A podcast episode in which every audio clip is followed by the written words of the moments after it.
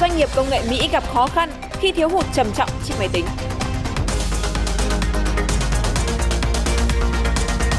Đây là bản tin tài chính kinh doanh tối. Xin kính chào quý vị. Vừa rồi là một số nội dung đáng chú ý. Xin mời quý vị đón xem. Thưa quý vị, 43% doanh nghiệp châu Âu tham gia khảo sát có kế hoạch tăng đầu tư vào quý 1 năm nay, năm 2022. Hơn 50% dự đoán là sẽ tăng đơn đặt hàng và tăng doanh thu. Những con số mới nhất từ báo cáo chỉ số môi trường kinh doanh BCI do Hiệp hội Doanh nghiệp châu Âu tại Việt Nam Eurocharm thực hiện. Chỉ số BCI đã đạt mức cao nhất kể từ khi làn sóng dịch COVID-19 lần thứ tư bùng phát với 61 điểm phần trăm và tăng 42 điểm so với quý 3 năm ngoái. Hiện tại thì chỉ số BCI vẫn ở dưới mức đỉnh trước đại dịch Covid-19. Nhưng có thể thấy là niềm tin của cộng đồng doanh nghiệp châu Âu đang dần quay trở lại. Eurocharm kỳ vọng chính phủ Việt Nam sớm mở cửa trở lại du lịch, nhất là ở những khu vực có tỷ lệ tiêm chủng cao, để Việt Nam có thể phục hồi nhanh chóng và thu hút nhiều hơn các khoản đầu tư nước ngoài trong năm 2022 này. Nhà máy lọc dầu Nghi Sơn, đơn vị chiếm khoảng 35% thị phần xăng dầu ở trong nước, đang giảm công suất từ 105% xuống 80% do thiếu tài chính nhập nguyên liệu thô và thậm chí là có thể sẽ phải dừng hoạt động từ giữa tháng 2 năm nay nếu như mà không được tháo gỡ các khó khăn về tài chính. Và các đầu mối phân phối xăng dầu đang dự phòng đảm bảo nguồn cung dịp Tết Nguyên đán này. Theo Petro Việt Nam, trước việc công ty lọc hóa dầu Nghi Sơn có thể phải dừng hoạt động ngay trong tháng 2 này, họ cũng đã chỉ đạo các doanh nghiệp chủ động nguồn cung để đảm bảo ổn định thị trường trong nước. Chúng tôi thường xuyên phối hợp chặt chẽ ờ, với các nhà máy lọc dầu Nghi Sơn, nhà máy lọc dầu Bình Sơn để cập nhật tình hình sản xuất của các nhà máy lọc dầu này. Bên cạnh đó, chúng tôi cũng chủ động phương án nhập khẩu từ các đối tác nước ngoài truyền thống để kịp thời bù đắp phần thiếu hụt à, khi à, nguồn cung trong nước gặp khó khăn. À, bên cạnh đó, ờ, PVOI luôn có cái nguồn dự trữ xăng dầu ừ, lưu thông phân phối theo quy định của nhà nước và sẽ được sử dụng khi cần thiết. Vì vậy, với những nguồn dự phòng như thế này thì PVOI cho rằng chúng tôi có đủ khả năng để đáp ứng nhu cầu của khách hàng trong hệ thống của mình ờ, với khối lượng như đã cam kết, đặc biệt ờ, trong dịp ờ, trước, trong và sau Tết nhâm dần này.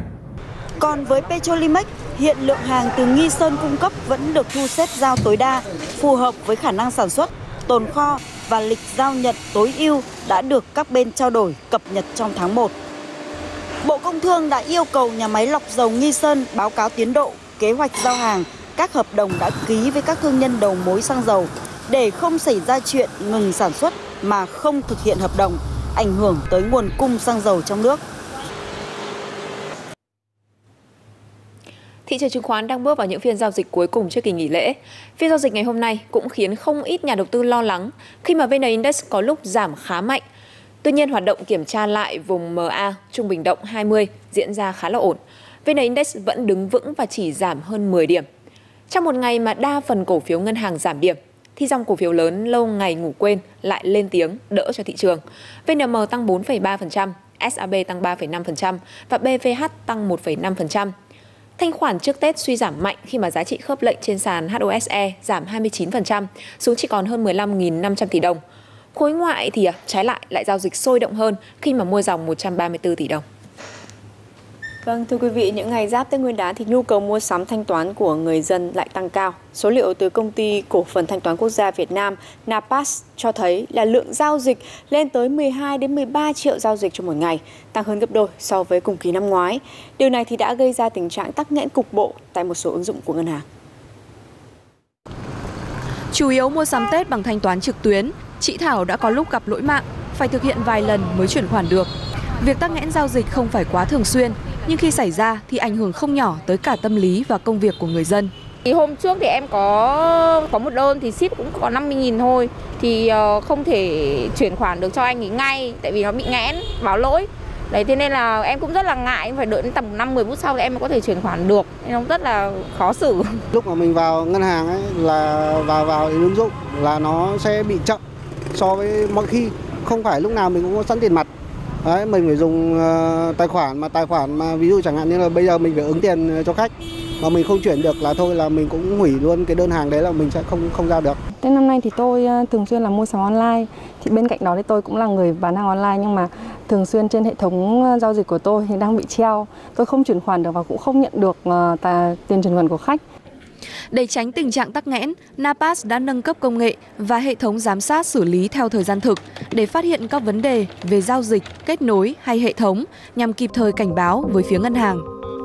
Tuy nhiên, với tốc độ tăng đột biến của số lượng giao dịch thì hiện tượng này là điều khó tránh khỏi. Đơn vị này đã làm việc với các ngân hàng để khắc phục sự cố sẽ thống nhất với ngân hàng là có một thời gian là có thể là à, tạm ngừng giao dịch đối với ngân hàng đó để đến khi nào mà hệ thống của ngân hàng hoạt động trở lại thì chúng tôi sẽ tiếp tục để thông, à, kết nối hệ thống để thực hiện thông suốt à, như vậy thì cái việc mà à, những cái lỗi cục bộ của từng ngân hàng sẽ không ảnh hưởng đến toàn bộ hệ thống à, những cái giao dịch của các ngân hàng khác khi chạy qua hệ thống Napas. Nhiều ngân hàng cũng cho biết đã tăng ca cử người trực 24 trên 7 để giải quyết các tình huống nghẽn mạng trong dịp Tết. Đây cũng là thời điểm nhiều đối tượng lợi dụng để lừa đảo, gửi xác nhận chuyển khoản giả mạo khi mua sắm online. Do đó, người dùng cần cẩn trọng kiểm tra kỹ các giao dịch thanh toán.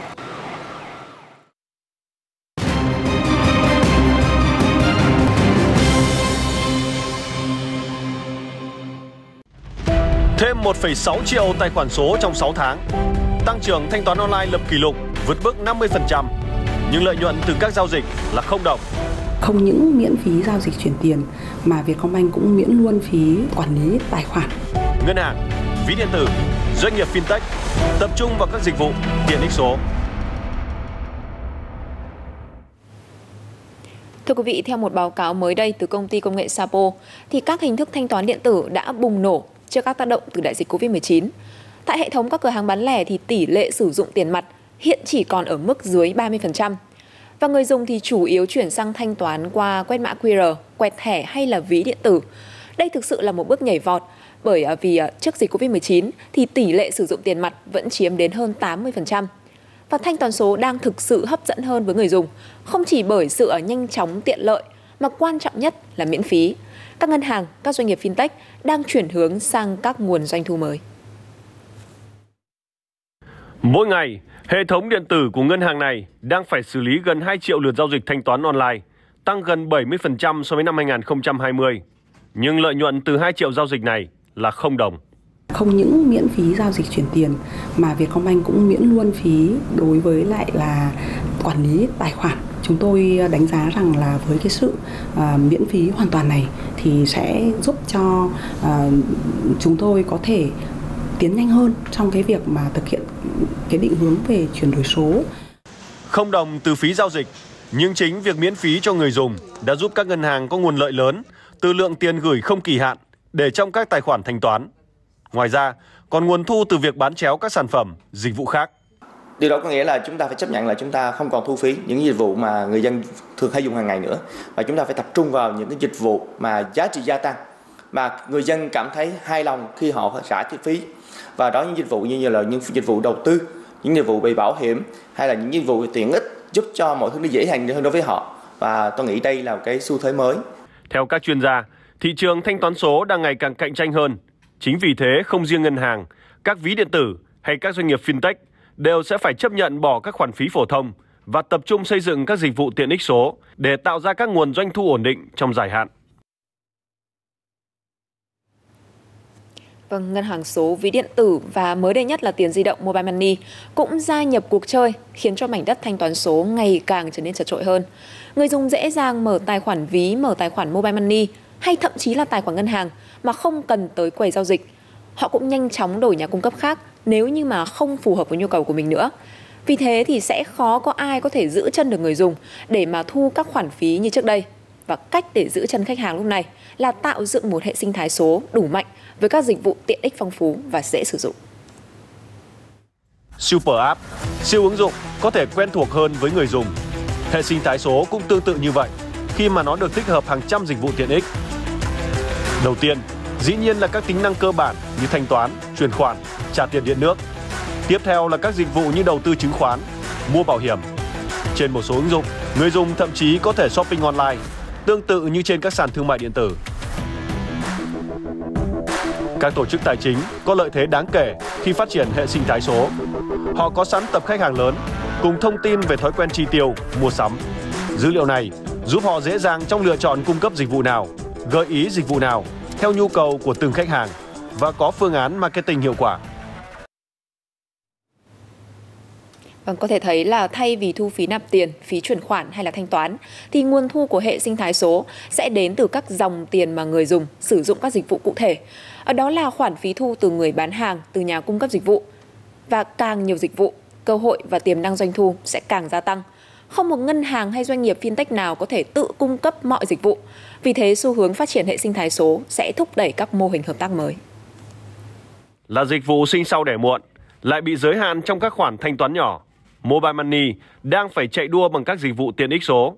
Chẳng hạn với ứng dụng này, người dùng có thể mua hàng online, nộp các khoản phí điện, nước hay thậm chí còn có cả tiện ích chia sẻ các khoản chi phí chung cho nhóm bạn. Lúc trưa nay thì mình cũng chỉ cần một người trả tiền thôi. Đến lúc tra tiền thì chỉ cần mở điện thoại ra, uh, chia hóa đơn hoặc là quét mã chuyển khoản cái là xong ngay.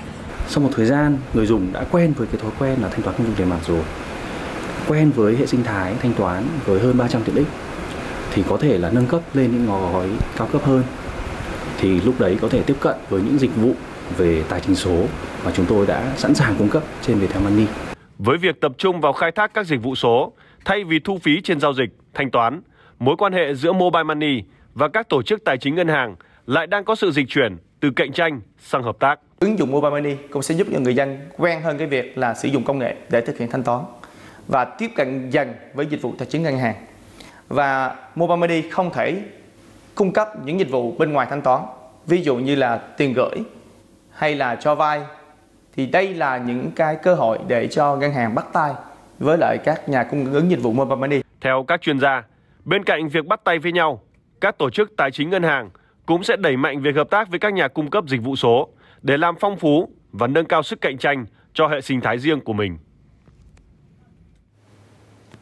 Vâng, theo khảo sát của McKinsey, khoảng 70% người dùng tại các thị trường mới nổi như Việt Nam là những người ưu tiên kênh số hoặc là sử dụng các dịch vụ tài chính, ngân hàng qua nhiều kênh. Còn Ngân hàng Thế giới thì dự báo là đến năm 2030, tầng lớp trung lưu ở Việt Nam liên tục có tốc độ tăng trưởng hai con số. Và đây hứa hẹn sẽ là một thị trường đầy hấp dẫn dành cho các hệ sinh thái dịch vụ tài chính số. Và sau đây bản tin sẽ được tiếp tục với một số tin vắn đáng chú ý khác.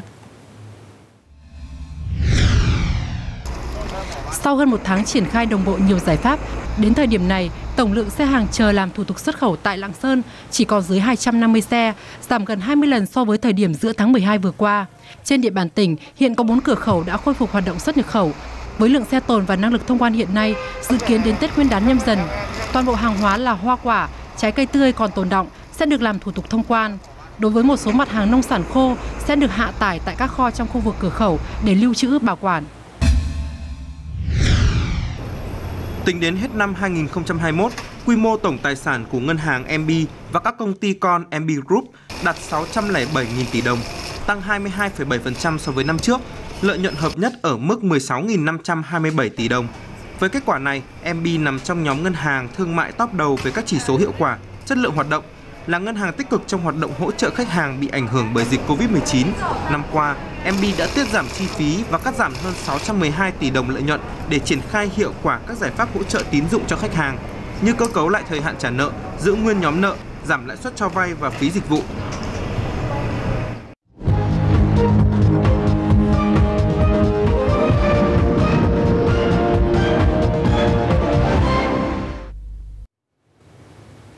Bất chấp những khó khăn do dịch bệnh và tăng nghẽn chuỗi cung ứng thì nền kinh tế số 1 thế giới là Mỹ dường như đã lấy lại được đà phục hồi với mức tăng trưởng ấn tượng trong quý tư vừa qua. Cụ thể thì GDP của Mỹ trong quý tư ước tính đã tăng tới 5,5% một năm, cao kỷ lục trong 37 năm qua và hơn gấp đôi so với mức tăng trưởng ở quý 3. Theo Reuters thì động lực tăng trưởng chính trong quý tư đến từ việc các hãng kinh doanh đồng loạt tăng cường chi tiêu cho hàng tồn kho, phục vụ cho mùa mua sắm cuối năm. Kết quả này được xem là một thắng lợi cho chính quyền Tổng thống Joe Biden và củng cố cơ sở để Cục Dự trữ Liên bang Mỹ Fed nâng lãi suất nhằm chống lạm phát trong năm nay.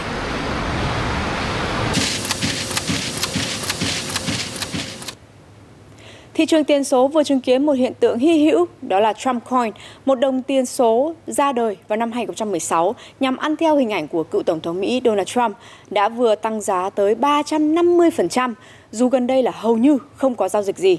Lý do xuất phát từ một dòng tweet của Eric Trump, con trai vị cựu Tổng thống, cáo buộc rằng đồng tiền số này là lừa đảo và sẽ sớm có hành động pháp lý cần thiết. Hiện nhà phát triển đồng Trump Coin thì đã lên tiếng cho biết là họ không hề có liên hệ nào với tập đoàn Trump hay là sử dụng các thương hiệu của tập đoàn này.